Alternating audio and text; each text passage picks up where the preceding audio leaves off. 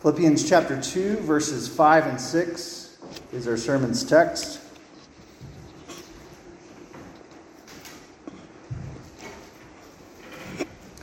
Let's all pray before we read. Our God and Heavenly Father, we do ask now for the illumination of your Holy Spirit. We are thankful this morning for the church and the gifts that Christ gave to his church as he ascended on high gifts of prophets, teachers, pastors. We thank you especially today for Martin Luther, a great teacher in your church. We pray, O oh God, to help us to hear um, what he has to say, which hopefully is what your word has to say to this congregation this day. We ask all these things in the name of Christ. Amen. Philippians chapter 2, verses 5 and 6. Paul says, Brethren, have this mind among yourselves, which you have in Christ Jesus, who, though he was in the form of God, did not count equality with God a thing to be grasped. This is the word of the Lord. You can be seated.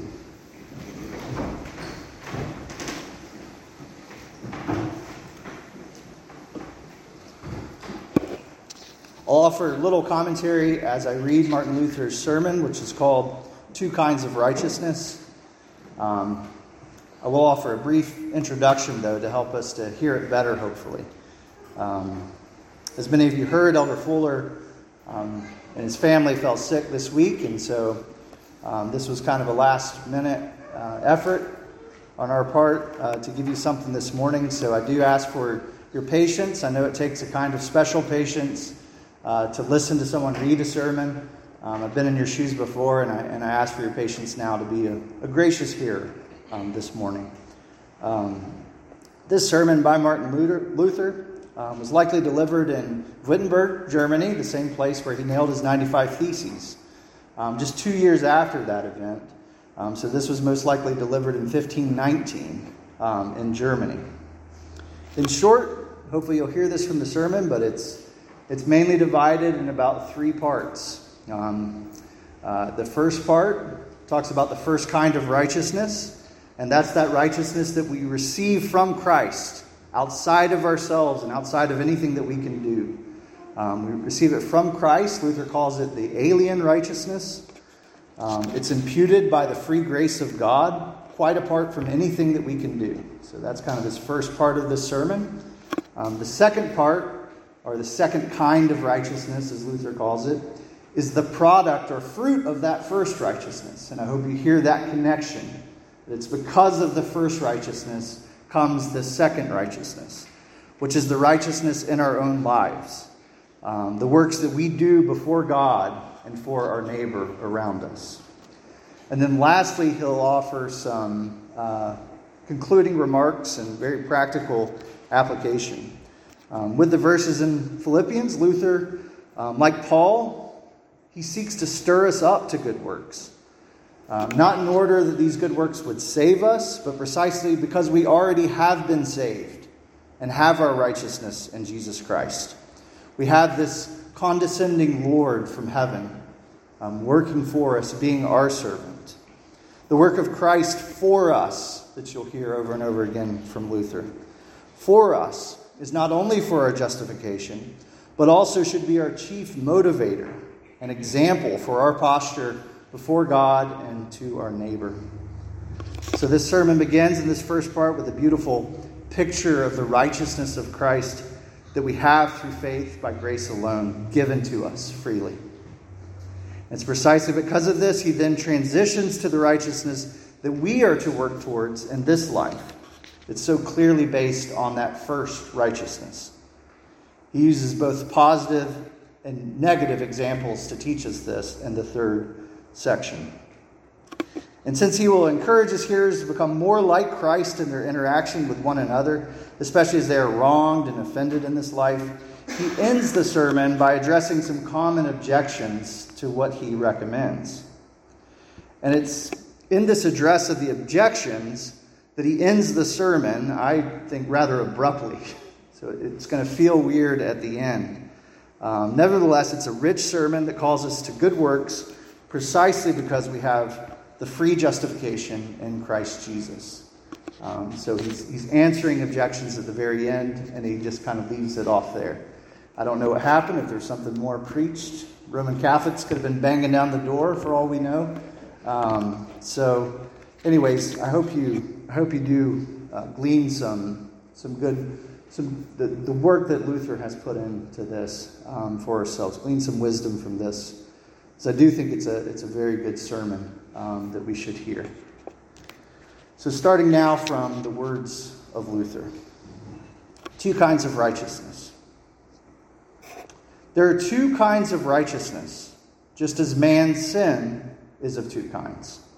The first is alien righteousness, that is, the righteousness of another instilled from without. This is the righteousness of Christ, by which he justifies through faith, as is written in 1 Corinthians, whom God made our wisdom, our righteousness, and sanctification and redemption. And in John 11, Christ himself states, I am the resurrection and the life. He who believes in me shall never die. Later he adds in John 14, 6, I am the way and the truth and the life. This righteousness then is given to men in baptism when they are truly repentant. Therefore, a man can with confidence boast in Christ and say, Mine are Christ's living, his doing and speaking, his suffering and dying, mine as much as if I had lived, done, spoken, suffered, and died as he did. Just as a bridegroom possesses all that is bride's, and she all that is his. For the two have all things in common because they are one flesh, Genesis 2. So Christ and the church are one spirit, Ephesians 5 29. Thus, the blessed God and Father of mercies has, according to Peter, granted to us very great and precious gifts in Christ, 2 Peter 1. Paul writes, Blessed be the God and Father of our Lord Jesus Christ, the Father of mercies and God of all comfort, who has blessed us in Christ with every spiritual blessing in the heavenly places. This inexpressible grace and blessing was long ago promised to Abraham in Genesis when it says, In thy seed, that is in Christ, shall all the nations be blessed. Isaiah 9 6 says, For to us, a child is born. To us, a son is given. To us, it says, because he is entirely ours, with all his benefits if we believe in him. As we read in Romans 8:32, he who did not spare his own son, but gave him up for us all, will he not also give us all things with him? Therefore, everything which Christ has is ours graciously bestowed on us, unworthy men, out of God's sheer mercy, although we have rather deserved wrath and condemnation and hell also. Even Christ himself, therefore, who says he came to do the most sacred will of his Father, John 6, became obedient to him. And whatever he did, he did it for us, and desired it to be ours, saying, I'm among you as one who serves. Luke 22. He also states, this is my body, which is given for you. Isaiah 43 says, You have burdened me with your sins, you have wearied me with your iniquities. Through faith in Christ, therefore, Christ's righteousness becomes our righteousness, and all that he has becomes ours. Rather, he himself becomes ours. Therefore, the apostle calls it the righteousness of God in Romans 1:17. For in the gospel the righteousness of God is revealed, as it is written, the righteous shall live by faith. Finally, in the same epistle, chapter 3, 28, such a faith is called the righteousness of God. We hold that a man is justified by faith. This is an infinite righteousness, and one that swallows up all sin in a moment for it is impossible that sin should exist in Christ. On the contrary, he who trusts in Christ exists in Christ. He is one with Christ, having the same righteousness as he. It is therefore impossible that sin should remain in him. This righteousness is primary, it is the basis, the cause, the source of all our own actual righteousness. For this is the righteousness given in place of the original righteousness lost in Adam. It accomplishes the same as that original righteousness would have accomplished. Rather, it accomplishes more. It is in this sense that we are to understand the prayer in Psalm 30, Psalm, Psalm 31. In thee, O Lord, do I seek refuge. Let me never be put to shame. In thy righteousness, deliver me. It does not say in my, but in thy righteousness. That is the righteousness of Christ my God, which becomes ours through faith and by the grace and mercy of God. In many passages of the Psalter, faith is called the work of the Lord, confession, power of God, mercy, truth, righteousness. All these are names for faith in Christ, rather, for the righteousness which is in Christ. The apostle therefore dares to say in Galatians 2 It is no longer I who live, but Christ who lives in me. He further states in Ephesians 3 I bow my knees before the Father, that he may grant that Christ may dwell in your hearts through faith. Therefore, this alien righteousness, instilled in us without our works by grace alone, while the Father, to be sure, inwardly draws us to Christ, is set opposite original sin, likewise alien, which we acquire without works by birth alone Christ daily drives out the old Adam more and more in accordance with the extent to which faith and knowledge of Christ grow. For alien righteousness is not instilled all at once, but it begins, makes progress, and is finally perfected at the end through death. So that's the first kind of righteousness that Luther bases this second kind of righteousness, which is our own. Back to Luther. The second kind of righteousness is our proper righteousness, not because we alone work it, but because we work with that first and alien righteousness. This is the manner of life spent profitably in good works, in the first place, in slaying the flesh and crucifying the desires with respect to the self, which we read about in Galatians 5. And those who belong to Christ have crucified the flesh with its passions and desires. In the second place, this righteousness consists to love to one's neighbor. And in the third place, in meekness and fear towards God. The apostle is full of references to these, as is all the rest of the scripture.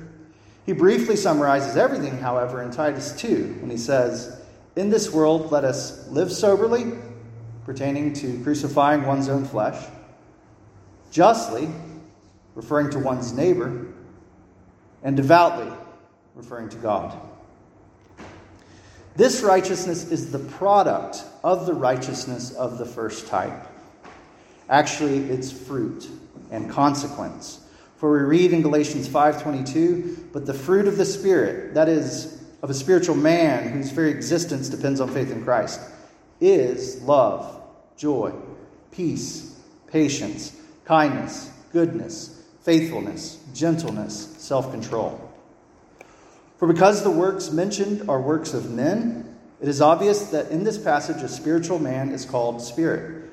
In John 3 6, we read, That which is born of flesh is flesh, and that which is born of spirit is spirit. This righteousness goes on to complete the first, for it ever strives to do away with the old Adam and to destroy the body of sin. Therefore, it hates itself and loves its neighbor. It does not seek its own good, but that of another. And in this, and, and in this, its whole way of living consists. For in that it hates itself and does not seek its own, it crucifies the flesh. Because it seeks the good of another, it works love. Thus, in each sphere, it does God's will, living soberly with self, justly with neighbor, and devoutly towards God. This righteousness follows the example of Christ in this respect, 1 Peter 2:21, and is transformed into his likeness, 2 Corinthians 3:18. It is precisely this that Christ requires. Just as he himself did all things for us, not seeking his own good, but ours only. And in this he was most obedient to God the Father So he desires that we also should set the example for our neighbors. We read in Romans 6:19 that this righteousness is set opposite to our own actual sin. Paul says, "For just as you once yielded your members to it impurity and to greater and greater iniquity, so now yield your members to righteousness for sanctification." Therefore, through this first righteousness, arises the voice of the bridegroom who says to the soul, I am yours. But through the second kind of righteousness comes the voice of the bride who answers, I am yours. Then the marriage is consummated. It becomes strong and complete in accordance with the Song of Solomon My beloved is mine, and I am his. And the soul no longer seeks to be righteous in and for itself, but it has Christ as its righteousness and therefore seeks only the welfare of others. Therefore, the Lord of the synagogue threatens through the prophet, and I will make to cease from the cities of Judah and from the streets of Jerusalem the voice of mirth and the voice of gladness, the voice of the bridegroom and the voice of the bride. Jeremiah 7. This is what the text we are now considering says Let this mind be in you, which was also in Christ Jesus this means you should be as inclined and disposed toward one another as you see Christ was disposed towards you. How? Thus, surely, that text goes on. Though he was in the form of God, he did not account, he did not count equality with God a thing to be grasped, but emptied himself, taking the form of a servant. Verses 6 and 7. Now, the term form of God here does not mean the essence of God, because Christ never emptied himself of this. Neither can the phrase form of a servant be said to mean mere human essence. But the form of God is wisdom, power, righteousness, goodness, and freedom too. For Christ was a free, powerful, wise man, subject to none of the vices of sins to which all men are subject. He was preeminent in such attributes as are particularly proper to the form of God. Yet he was not haughty in that form. He did not please himself, Romans 15:3. Nor did he disdain and despise those who were enslaved and subjected to various evils. He was not like the Pharisee who said, God, I thank thee that I am not like other men, Luke 18. For that man was delighted that others were wretched. At any rate, he was unwilling that they should be like him. This is the type of robbery by which a man usurps things for himself. Rather, he keeps what he has and does not clearly ascribe to God the things that are God's, nor does he serve others with them, that he may become like other men. Men of this kind wish to be like God, sufficient in themselves, pleasing themselves, glorifying themselves, under obligation to no one, and so on. Not thus, however, did Christ think. Not of this stamp was his wisdom. He relinquished that form of God the Father and emptied himself, unwilling to use his rank against us, unwilling to be different from us. Moreover, for our sakes, he became as one of us and took the form of a servant. That is, he subjected himself to all evils. And although he was free, as the apostle says of himself also in 1 Corinthians 9 19, he made himself the servant of all. Mark 9:35. Living as if all the evils which were ours were actually his own. Accordingly, he took upon himself our sin and our punishment. And although it was for us that he was conquering these things, he acted as though he were conquering them for himself. Although, as far as his relationship to us was concerned, he had the power to be our God and Lord. Yet he did not will to do so, but rather desired to become our servant, as is written in Romans 15. We ought not to please ourselves, for Christ did not please himself, but as it is written, the reproaches of those who reproached thee fell on me. Psalm 69 9. The quotation from the psalmist has the same meaning as the citation from Paul. It follows that this passage which, may have un- which, which many have understood affirmatively, ought to be understood negatively as follows. That Christ did not count himself equal to God means He did not wish to be equal to him as those do who presumptuously grasp for equality and say to God, If thou wilt not give me thy glory, I shall seize it for myself. The passage is not to be understood affirmatively as as follows. He did not think himself equal to God, that is, the fact that he is equal to God. This he did not consider robbery. For this interpretation is not based on a proper understanding, since it speaks um, it speaks of Christ the man. The apostle means that each individual Christian shall become the servant of another in accordance with the example of Christ. If one has wisdom, righteousness, or power with which one can excel others and boast in the form of God, so to speak, one should not keep this to himself, but surrender it to God and become altogether as if he did not possess it. 2 Corinthians 6:10, as one of those who lack it. Paul's meaning is that when each person has forgotten himself and emptied himself of God's gifts, he should conduct himself as if his neighbor's weakness, sin, and foolishness were his very own. He should not boast or get puffed up, nor should he despise or triumph over his neighbor as if he were God or equal to God since, God, since God's prerogatives ought to be left to God alone. It becomes robbery when a man in haughty foolhardiness ignores this fact. It is in this way, then, that one takes the form of a servant, and that command of the apostle in Galatians 5:13 is fulfilled. Through love, be servants of one another. Through the figure of the members of the body, Paul teaches in Romans and 1 Corinthians how the strong, honorable, healthy members do not glory over those that are weak, less honorable, and sick, as if they were their masters and gods, but on the contrary, they serve them the more, forgetting their own honor, health, and power. For thus, no member of the body serves itself, nor does it seek its own welfare, but that of the other. And the weaker the sicker, the less honorable a member is, the more the others serve it. That there may be, as Paul says, no discord in the body, but that the members may have the same care for one another, to use Paul's words in 1 Corinthians 12 25.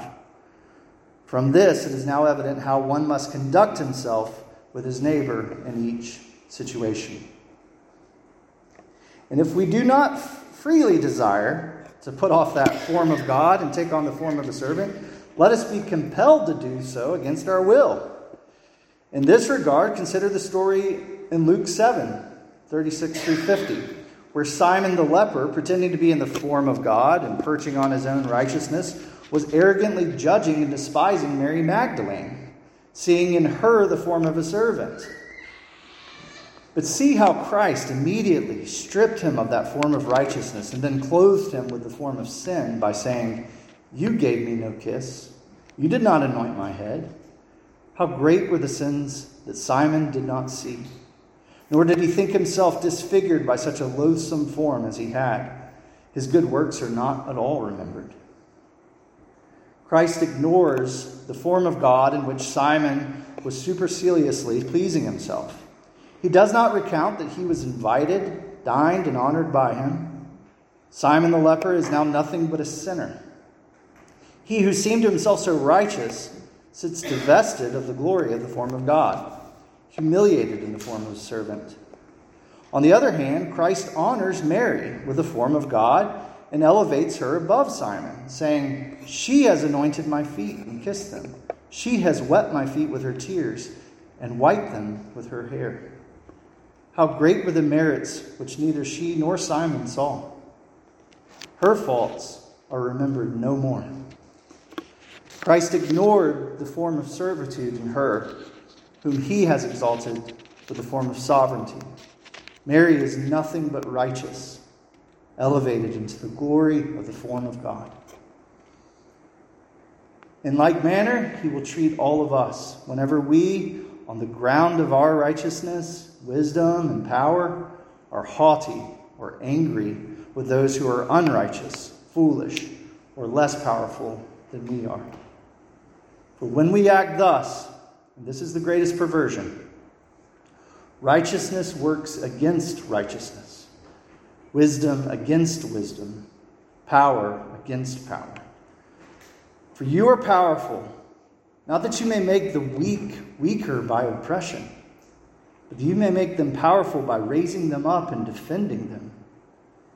You are wise, not in order to laugh at the foolish and thereby make them more foolish, that you may undertake to teach them as you yourself would wish to be taught. You are righteous, that you may vindicate and pardon the unrighteous. Not that you may only condemn, disparage, judge, and punish. This is Christ's example for us. As he says, For God sent the, sent the Son into the world not to condemn the world, but that the world might be saved through him. John 3:17. He further says in Luke 9, "You do not know what manner of spirit you are of, for the Son of man came not to destroy men's lives, but to save them." But the carnal nature of man violently rebels, for it greatly delights in punishment, and boasting of its own righteousness, and in its neighbor's shame and embarrassment at his unrighteousness. Therefore, it pleads its own case, and it rejoices that this is better than its neighbors. But it opposes the case of its neighbors and wants it to appear mean. This perversity is wholly evil, contrary to love, which does not seek its own good, but that of another. 1 Corinthians 13 and Philippians 2. It ought to be distressed that the condition of its neighbor is not better than its own. It ought to wish that its neighbor's condition were better than its own. And if its neighbor's condition is the better, it ought to rejoice no less, that it rejoices when its own is the better. For this is the law and the prophets. Matthew 7. And now Luther transitions to the objection, where he'll end um, here in a minute. And if you track with him, he, he presents two types uh, he distinguishes between two types of people public and private persons. And then on that second type, the private persons, he will then um, distinguish between three types of those. And that's where we'll end. So he'll address the public and the private person, and then three ways the private person um, might uh, address this objection coming. Back to Luther. But you say, it is not permissible is it not permissible to chasten evil men? Is it not proper to punish sin? Who is not obliged to defend righteousness? To do otherwise would give occasion for lawlessness. I answer a single solution to this problem cannot be given. Therefore, one must distinguish among men, for men can be classified either as public or private individuals.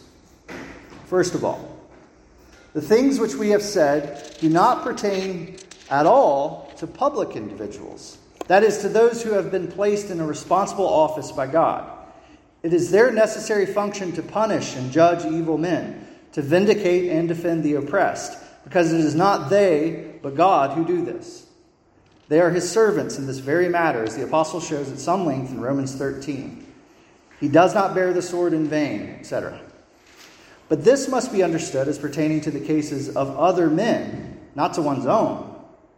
For no man acts in God's place for the sake of himself and his own things, but for the sake of others. If, however, a public official has a case of his own, let him ask for someone other than himself to be God's representative. For in that case, he is not a judge, but one of the parties. But on these matters, let others speak to them at other times, for it is too broad of a subject to cover now. Secondly, private individuals with their own cases are of three kinds.